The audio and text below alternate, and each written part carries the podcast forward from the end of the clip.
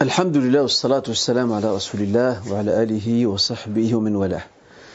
Mes chers frères et sœurs, assalamu alaikum wa rahmatullahi wa barakatuh. Heureux de vous retrouver euh, pour ce nouveau live en espérant que vous allez toutes et tous pour le mieux et le meilleur, inshallah ta'ala. Je commencerai par mon rappel. Euh, L'importance du dialogue et du conseil. Nous allons démarrer à partir d'un récit qui est relaté par le compagnon Abdullah ibn Amr ibn al-As. Abdullah ibn Amr ibn al-As, compagnon comme je viens de l'indiquer, son père était aussi un compagnon, et même un grand compagnon, Amr ibn al-As. Euh, ce compagnon relate, dans ce récit, il dit Je jeûnais tous les jours, c'est rapporté par le Bukhari Muslim, et je concluais ma lecture du Coran chaque nuit. Le prophète sallallahu alayhi wa sallam eut vent de son attitude, de sa dévotion, et le convoqua. Et lorsqu'il arriva auprès du messager, il l'interrogea en ces termes euh, Est-ce vrai ce qui m'a été informé à ton sujet? Selon quoi tu, tu jeûnerais tous les jours et tu conclurais le Coran chaque nuit? Le compagnon confirme effectivement euh, cette information qui est parvenue au prophète en disant, en, disant euh, certes oui au message de Dieu, et je n'ai voulu que le bien à travers euh, ma dévotion. Et c'est à partir de ce moment-là qu'un dialogue va s'entamer, va s'enchaîner entre le prophète sallam et ce jeune homme, Abdullah ibn qui est jeune. C'est un jeune garçon euh, plein de dynamisme, d'énergie débordante. Et vous allez voir à travers le dialogue comment le prophète sallam canalisait l'énergie des jeunes de manière à ce que cette énergie ne soit pas une, énergie destructrice, mais qu'elle soit une énergie constructive pour la personne elle-même, donc pour le jeune, mais aussi pour autrui. Le prophète lui dira, euh, n'était-il pas plus préférable pour toi de te suffire à te consacrer à jeûner trois jours par mois? Le compagnon enchaîne en disant, ô prophète de Dieu, Ya Nabi Allah, Inni afdal Je suis capable de mieux que ça. Et euh, le prophète lui dira Inna li, li, li ahlika alika haqqa, ou li zawrika alika haqqa, ou li jasadika haqqa. Sache, cher compagnon, que ta famille a un droit envers ta personne, euh, tes invités et aussi ton propre corps. Puis le prophète enchaîne et lui dit Dans ce cas, il lui dit Fasum Saum Daoud. Dans ce cas, jeune comme le prophète Daoud. Car c'était parmi les plus grands dévots parmi les hommes. Abdullah ibn Amr ibn al-As, ce jeune homme qui est en plein dialogue avec le messager, euh, pose la question suivante. Qu'est-ce que le jeûne de Daoud, du prophète Daoud, David salam? Le prophète lui répond, sallam, lui dit Il jeûnait un jour et il rompait ou il mangeait un autre jour. Donc il alternait entre les deux. Je rappelle le récit rapporté par Bukhari et Muslim. Le compagnon dit Inni afdal Je suis capable de plus que cela, de mieux que cela. Regardez comment, ce, jeune garçon est plein de fougue, plein d'énergie débordante. Et très sûr de lui également. Ensuite, le prophète enchaîne. Il lui dit Waqra fi kulli, euh, il dit Waqra fi kulli ishrin. Lis le Coran euh, tous les 20 jours. Euh, conclut le Coran toutes les 20 nuits, par exemple.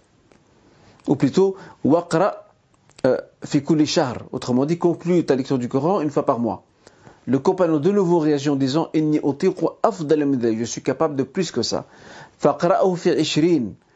20 conclut ta lecture du Coran dans 20, au bout de 20 nuits je peux mieux que cela, dit le compagnon. Dix, lui dit le prophète. Je, peux encore mieux que cela. Puis le prophète arrive vers sept. Récite le Saint-Coran ou clôture ta lecture du Saint-Coran au bout de sept jours ou de sept nuits. Et n'en fais pas davantage et n'ajoute pas sur ce délai.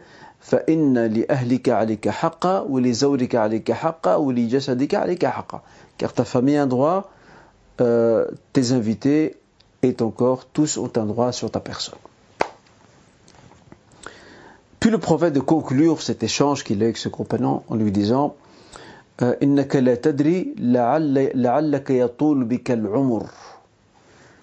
Tu ne sais pas, cher jeune homme, peut-être que ta vie sera longue et que ce que tu fais maintenant, tu ne seras pas capable de l'assumer plus tard.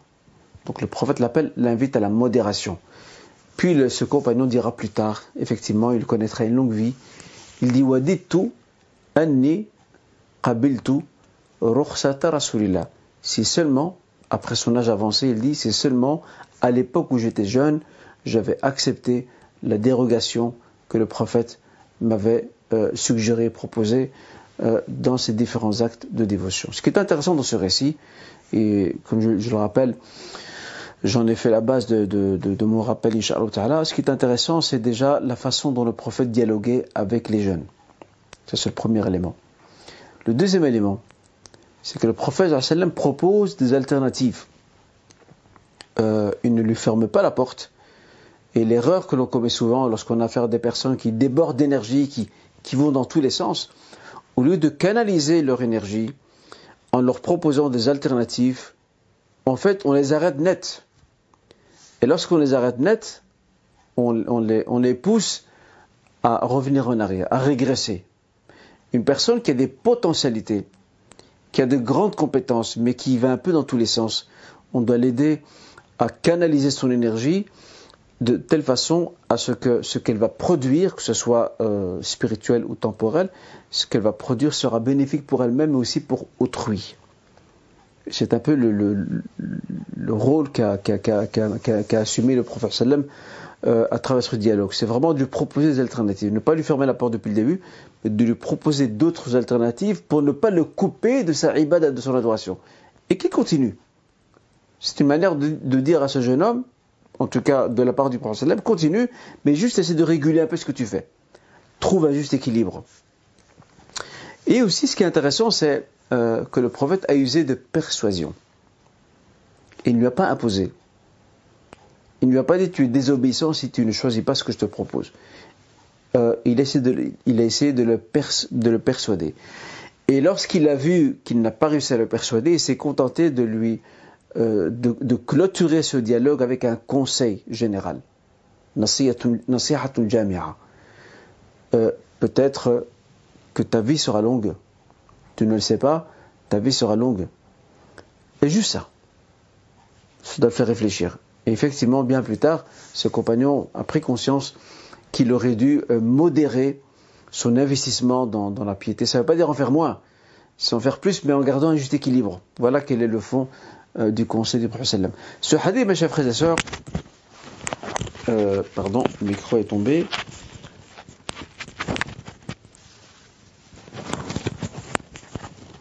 Euh, ce hadith, mes chers frères et sœurs, et ce récit, et ce dialogue mené entre le prophète et, et, ce compagnon, nous enseigne bien des choses dans la pédagogie, dans la pédagogie qui doit être la nôtre, que ce soit avec nos enfants ou avec les jeunes de manière générale. Le grand souci aujourd'hui, c'est que souvent, si je parlais juste l'éducation des, parents, malgré tous les efforts louables qu'ils font, il y a souvent des parents qui, confondent entre deux étapes. Ils confondent l'étape de l'enfance avec celle de l'adolescence. Ils pensent, à tort d'ailleurs, que les recettes qui ont réussi et qui ont fait leur preuve durant l'enfance, d'accord, durant la période d'enfance de, leurs enfants, ils pensent la reproduire durant celle de l'adolescence. Or, euh, ces deux périodes ne sont pas les mêmes. Elles n'ont pas les mêmes spécificité, ce qui fait que les méthodes d'éducation doivent changer. Le prophète a affaire ici à un jeune. Par exemple, quand c'est un enfant, le prophète est assez strict. Je prends par exemple le récit euh, de ce jeune garçon, Amr ibn Abi Salama, euh, qui était assis euh, avec le prophète sallam lors du partage d'un repas. Et ce garçon, sa main, est partout dans, dans l'assiette, dans le récipient. Là, le prophète, ici ne va pas dialoguer avec le garçon. Le garçon est trop petit il va lui dire Ya, ya Ghulam, Sammillah, wa kul biyaminik, wa kul Voilà, trois mots, trois injonctions. Au garçon, Sammillah, dis Bismillah, wa kul biyaminik, mange de ta main droite, et mange près de toi. Ne, laisse pas ta main se balader dans l'assiette. Là, le prophète n'a pas dialogué avec ce garçon. Il, voilà, il, lui a, il, lui a, imposé des choses. Ça ne veut pas dire qu'il ne faut pas dialoguer avec les enfants quand ils sont petits. Ce n'est pas, ce n'est pas le sens de mon propos. Mais ce que je veux dire par, ce, par cet exemple, c'est que l'étape de l'enfance n'est pas celle de la jeunesse et l'adolescence. Ce sont deux étapes différentes. Celle de l'adolescence, c'est là que le dialogue doit être développé davantage. Et c'est là qu'il faut user de persuasion. Et c'est là aussi qu'à un certain moment, il faut laisser le jeune euh, expérimenter par lui-même ses choix, pour qu'il en tire lui-même les conséquences. Parce que beaucoup de parents déresponsabilisent leurs enfants. Soit ils les traitent d'incapables, ou alors ils prennent toutes les décisions à leur place. Et on a pour résultat des jeunes qui grandissent demain, des ados qui grandissent demain, et qui sont à 30, 40, 50 ans, c'est encore des irresponsables, des immatures. Parce qu'on ne les a pas entraînés jeunes à, prendre des responsabilités et, à assumer les choix euh, qu'ils font, même s'ils se trompent après. donc c'est toute une pédagogie euh, que l'on peut tirer de ce hadith que je viens de, vous évoquer. Le prophète l'a laissé. Lorsqu'il a vu que ce compagnon était, était comment dire, déterminé dans son choix de, jeûner tous les jours, euh, de clôturer les Corans toutes les nuits, il l'a laissé. Après toutes les, alternatives qu'il lui a proposées, et il lui, a laissé, le, on va dire, le, dernier mot.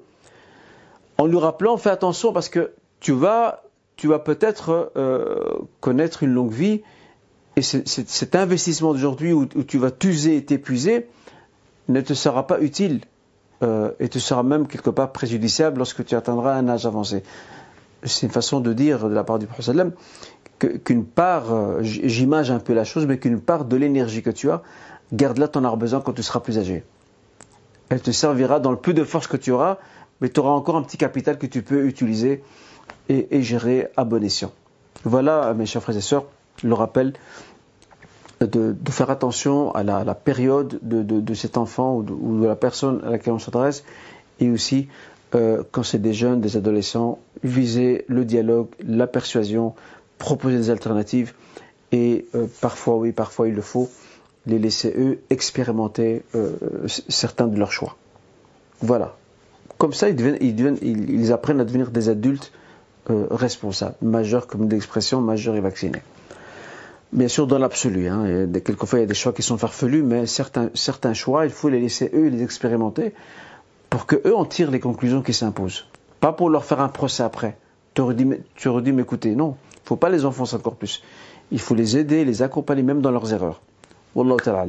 Alors, pour ce qui est de la question de notre soirée, je voudrais la consacrer à une problématique euh, que m'a rappelé une sœur dans un message écrit.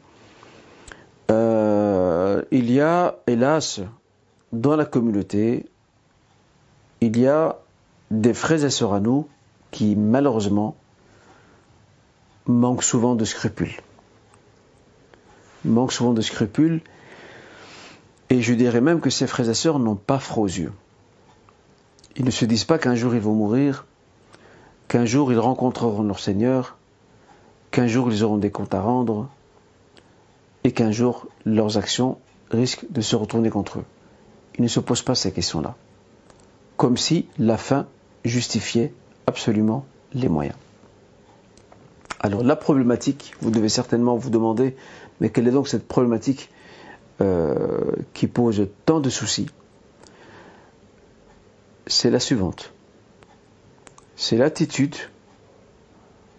qui n'est pas du tout éthique, qui ne correspond pas à nos principes religieux et spirituels, l'attitude de certains couples de mentir à l'administration civile en euh, simulant un divorce. D'accord Ils font un divorce civil, mais ils sont encore mariés. Ils font une sorte de séparation de domicile, de telle façon euh, que tous les deux puissent gagner davantage. Le mariage est devenu un jeu chez certains. Et c'est comme ça qu'ils sont dans, ils sont dans la tricherie, dans la duperie matin et soir. Et apparemment, ça ne leur pose aucun problème de conscience. Ce que l'on voudrait dire à ses frères, à ses sœurs, à ses couples qui se prêtent à ce jeu vicieux, immoral, fautif, euh, ce que l'on voudrait leur dire, c'est qu'ils n'oublient pas avec qui ils traitent en premier lieu. Ils traitent avant tout avec leur Créateur, avant de pouvoir avoir, affaire à l'administration civile. Et je leur renvoie la question.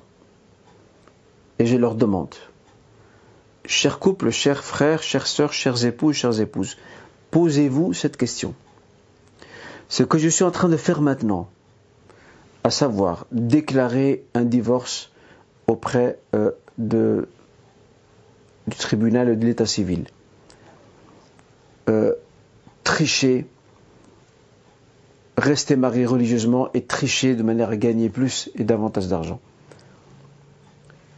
Question très simple. Cette attitude, est-ce une attitude qui plaît à notre Créateur? Première question. Deuxième question. En toute honnêteté, cette attitude, n'est-ce pas de la triche? N'est-ce pas du mensonge? Comment des couples peuvent vivre matin et soir dans la triche et dans le mensonge? Quelle éthique? Et surtout, malheureusement, lorsque, lorsque leurs méfaits se dévoilent et qu'on découvre ce qu'ils ont fait, quelle image vous donnez de vos propres personnes et surtout de votre dîne, de votre communauté, de, vos valeurs, de votre religion. Quelle est donc cette image que vous véhiculez? Et comment gagner la baraka la bénédiction dans, vos moyens de subsistance, dans votre santé, dans votre vie, euh, dans vos enfants, si vous êtes matin et soir dans la triche et le mensonge? Le prophète sallam dit, il est très clair là-dessus. Man rasha. Celui qui triche n'est pas des nôtres. Le prophète, quand a-t-il dit ce propos? Lorsqu'il entra un jour, c'est rapporté par Abu Daoud, lorsqu'il entra un jour dans le marché de Médine et qu'il est passé près d'un vendeur d'orge ou de blé. Le prophète a glissé sa main dans le sac. Et lorsqu'il a sorti sa main, ses doigts étaient humides. Il a dit à cet homme, Mahada, que, se passe-t-il? Euh, L'homme répond, Asabat sama. C'est à cause de la pluie. En fait, ce qu'a fait cet homme, il a, ce qui était mouillé de, son orge ou blé, il l'a mis au fond de son sac, et ce qui était euh, sec, il l'a mis au-dessus. Le prophète n'a pas apprécié cette attitude, et il lui a dit sur le champ, Men rasha Celui qui triche n'est pas des nôtres. Celui qui triche n'appartient pas à nos valeurs, ou n'adhère pas à nos valeurs. Celui qui triche, non pas qu'il n'est plus musulman, il est encore musulman, mais celui qui triche n'appartient pas à cet exemple de piété, euh, de, religiosité qui doit être celle de toute personne musulmane recherchant Dieu ou sollicitant Dieu et l'au-delà. Vivre dans la triche et dans le mensonge, mes chers frères et sœurs, ça c'est la pire chose qui puisse exister. Et ce qui est assez frappant, c'est que ces personnes-là n'ont aucun problème de conscience. Ils dorment tranquillement. Ils dorment sur leurs deux oreilles. Mais souvent parce que la lanterne de leur conscience est éteinte. Parce que si la lanterne de leur conscience était allumée, la première question qui leur viendra à l'esprit, c'est de se demander, mais que pense mon Créateur de moi à l'instant même alors que je vis dans le mensonge, dans la triche, dans la duperie, matin et soir. Ça, c'est de la bassesse. C'est de l'immoralité. En tout cas, j'espère, Inch'Allah, que ce message euh, passe et parvienne à ces couples et qu'ils se ressaisissent. Et si vous connaissez des gens qui sont dans cette situation, n'hésitez pas à les interpeller. Et après, ils sont responsables de leurs actes. Mais nous avons ce devoir de rappel mutuel. Nous avons ce devoir de rappel mutuel. La Surat al-Asr euh, l'exprime parfaitement. ils se sont recommandés mutuellement la vérité, et là ce qu'on vient, dire, ce qu'on vient d'expliquer là maintenant, ça fait partie de la vérité, ils se sont recommandés la patience face aux difficultés, épreuves euh, de la vie. Voilà donc pour ce qui est de ce rappel, et euh, j'espère, Inch'Allah, que ce rappel trouvera des gens attentifs. Il arrivera au bon, récepteur. Nous allons maintenant, euh, sans plus tarder, commencer nos questions. Alors que nous approchons du mois de Ramadan, mois de pardon par excellence, pouvez-vous nous rappeler l'importance de repentir et quelles sont ses conditions? Oui, effectivement, le mois de Ramadan est un mois de repentir et de pardon, c'est une certitude. Le pardon, mes chers frères et sœurs, ou plutôt le repentir, euh, c'est une attitude spirituelle qui doit être présente dans notre quotidien. Parce qu'on fait tous des erreurs, matin et soir, tous les jours, chaque semaine, chaque mois, chaque année. Mais qui parmi nous a ce réflexe de procéder à cette remise en question, à cette introspection? Dans le Saint-Coran, le Seigneur invite les croyants à se repentir. Il dit Et repentissez-vous tous, ô vous les croyants. Ainsi donc, feriez-vous partie des gens qui auront réussi. Et dans un autre verset, euh, ce verset que je viens de vous citer se trouve dans la sourate euh, Les prophètes et l'Anbiya, euh, plus pardon, la, la sourate de la lumière Nour, et dans un autre verset, le Seigneur dit Et c'est lui qui accepte le repentir de ses serviteurs. Donc Allah Azzawajal nous ouvre ses portes euh, du repentir matin et soir. Ce verset est rapporté dans la sourate, euh, est relaté dans la sourate Shura, la concertation. Et quand, quant aux portes du repentir ouvertes matin et soir en tout moment, le prophète dit dans un hadith rapporté par Muslim, dit Inna Allah yabsutu yadahu bil-layl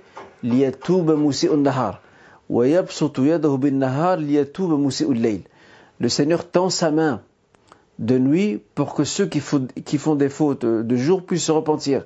Et il tend sa main de jour pour que les fautifs de nuit puissent se repentir également au, moment, euh, moment indiqué.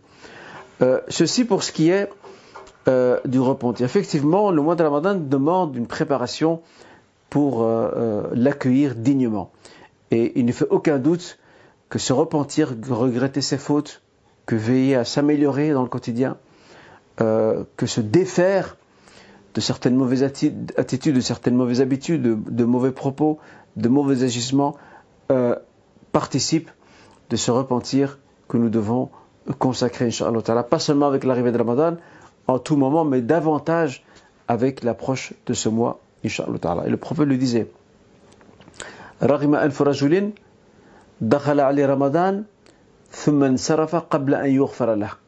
Malheur à celui qui voit le mois de Ramadan entrer puis s'en aller sans qu'il voit ses péchés, ses fautes pardonnées. C'est un peu celui qui jeûne en Ramadan avec, euh, qui pratique le jeûne de Ramadan d'une manière un peu euh, coutumière, traditionnelle. Ils ça de manger, de boire, mais il n'y a, rien à côté de cela. Il n'y a ni remise en question, il n'y a ni investissement spirituel. Il entre et il sort du mois de Ramadan comme il est entré dans celui-ci. Et comme il le termine. Aucun changement. Ceci est très dramatique parce que le mois de Ramadan, c'est une opportunité qui nous est offerte par le Seigneur pour s'améliorer. C'est un commerce avec Dieu. Tijaratul ma'allah. Et dommage pour celles et ceux qui ne profitent pas de ce moment pour s'améliorer et pour évoluer, cheminer vers le Créateur. Alors, bien sûr, les conditions du repentir sont connues. Les savants euh, ont, longuement écrit euh, dans ce, dans ce domaine-là. Il y a déjà le regret du geste. Et déjà le simple regret, comme le dit le prophète dans un hadith rapporté par Ahmed dans, son mousnad, il dit « Nadamu tauba » le regret déjà sincère fait déjà, fait, déjà preuve, ou plutôt fait déjà office de repentir.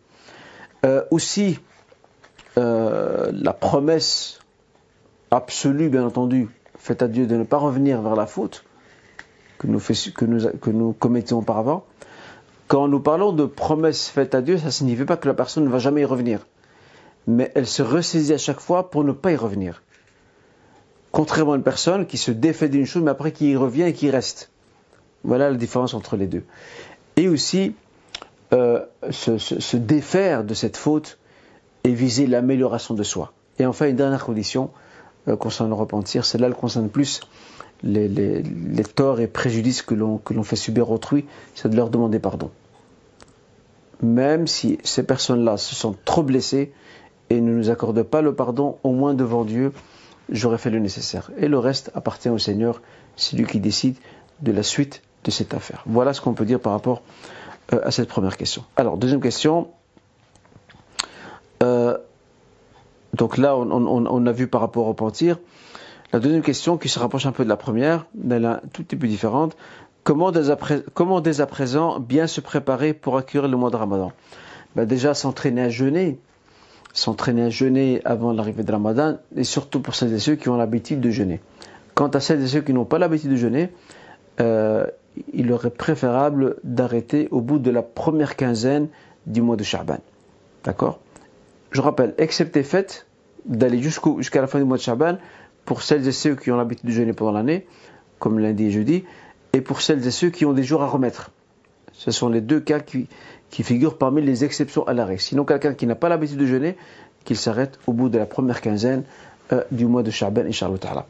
Euh, bien sûr, parmi les, façons de se préparer, Inch'Allah, pour accueillir ce mois, c'est déjà de penser au programme qu'on va mettre en place pendant le mois de Ramadan. Et aussi, dès maintenant, déjà d'implorer le Seigneur de, nous permettre de vivre ce, mois, parce qu'il y a des gens qui décéderont avant, de nous permettre de vivre ce mois et qui nous aide surtout à assumer euh, sa piété, la dévotion, le jeûne durant euh, ce mois béni.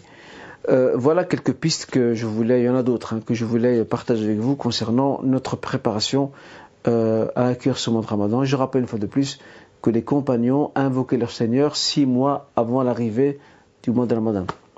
Ils s'apprêtaient six mois avant qu'il n'arrive. Euh, ceci dit, Inch'Allah, ce point pourrait peut-être nous faire réfléchir, je l'espère. Alors, j'ai pour habitude de sortir ma zakat pendant le mois de Ramadan à une date déterminée. Mais j'ai appris récemment que je, ne m'y prenais pas correctement. En fait, à la date choisie, je me renseigne au sujet euh, du taux du nisab. Donc le nisab, c'est le, le seuil minimal imposable de la zakat. Puis je, vérifiais euh, si mes biens atteignaient ce niveau. Ensuite, je m'acquittais de la zakat. Est-ce correct? Non, ce n'est pas correct. Parce que le prophète dit la zakat Il n'y a pas de zakat due jusqu'à ce qu'une année lunaire se soit écoulée. Donc à partir du moment, imaginons qu'au 15 de Ramadan, euh, tu as atteint le Nisab, eh bien c'est le premier, c'est le, début de ton comptage. Jusqu'au 15 de Ramadan prochain, à la condition qu'entre temps, durant cette année, le Nisab ne descende pas. S'il augmente, c'est pas grave, mais qu'il ne descende pas. S'il descend, il faut de nouveau recommencer le calcul. C'est ça la règle de la zakat. D'ailleurs, je voulais vous annoncer que, Inch'Allah, très bientôt, mon livre va apparaître. Euh, j'ai terminé d'écrire, alhamdulillah, et vous aurez certainement d'autres informations euh, euh, plus tard à ce sujet, Inch'Allah. donc voilà ce qu'il faut faire par rapport à ça. certaines familles se remémorent leurs défunts au bout de 40 jours, à dater de leur décès. Ils prétendent que c'est une tradition importante à suivre. Qu'en est-il religieusement de cette pratique? A-t-elle un fondement religieux? Cette pratique de faire des, rassemblements familiaux, d'inviter les amis au bout de 40 jours, 40 jours après le décès euh, de leurs proches, d'offrir un repas, de lire le Coran, de faire du dhikr, etc. Euh, cette pratique n'a aucun fondement religieux crédible. Cette pratique remonte à l'époque des Égyptiens de la période pharaonique. Les Égyptiens de la période pharaonique, lorsque euh, l'un des leurs décédait, euh, au bout de 40 jours, il faisait une, sorte de, réception de fête en, hommage et en l'honneur de la personne défunte, plutôt en hommage, pour utiliser le bon terme. Donc c'est une origine, elle a une origine païenne, euh, et en plus, il suffit de se référer à l'attitude du prophète et de ses compagnons. La question que l'on pose à ses frères et sœurs, c'est de leur demander, le prophète lorsqu'il y avait un compagnon qui décédait ou l'un de ses proches, euh, ou les compagnons eux-mêmes, avaient-ils pour habitude d'observer, ou plutôt de, de, se remémorer de leur défunt au bout de 40 jours par un repas, par une lecture du Coran, etc. Nous avons, ou plutôt nous n'avons aucune trace d'un tel fait dans euh, notre histoire, dans l'histoire de la période prophétique de ces des compagnons et dans la sunna de manière générale. Euh, Et comme le, euh, le dit si bien le prophète Khairul hadi hadi Muhammad la meilleure voie c'est la voie de Muhammad Donc c'est une pratique qualifiée par nombre de savants comme étant une pratique innovée et innovante et il convient de s'en écarter. Et quelque part même on fait du tort aux morts en, agissant ainsi. Euh, mon père euh, ma mère pardon, a pour habitude de ne jamais faire le ménage le jeudi, ni laver les vêtements le même jour, sous prétexte qu'elle ne veut pas nuire euh, aux morts. Qu'en est-il? Ça, effectivement, c'est une chose que j'ai déjà entendue. Certaines mamans disent non, moi je ne, fais, pas le ménage le jeudi, je ne fais pas non plus le lessive le jeudi, parce que je, ne veux pas que la poussière et l'eau sale de la lessive arrivent au cimetière et nuisent aux morts. ça, c'est une superstition qui n'a aucun fondement religieux. Euh, les morts sont dans leur tombe, euh, ils rendent compte de leurs œuvres, certains goûtent déjà à la félicité, d'autres souffrent de la tourmente de leur négligence, de leur rébellion dans cette vie. Visiter les morts à n'importe quel jour de la semaine suggéré et pas un jour particulier.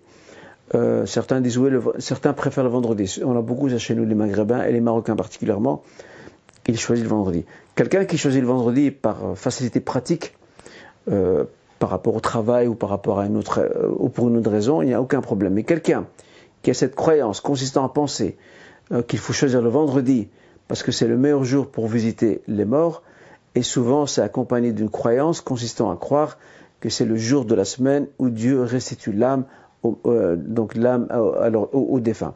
Ceci n'a également aucun fondement on peut visiter un cimetière ou nos proches euh, euh, n'importe quel jour durant la semaine sans de différence euh, entre ceux-ci.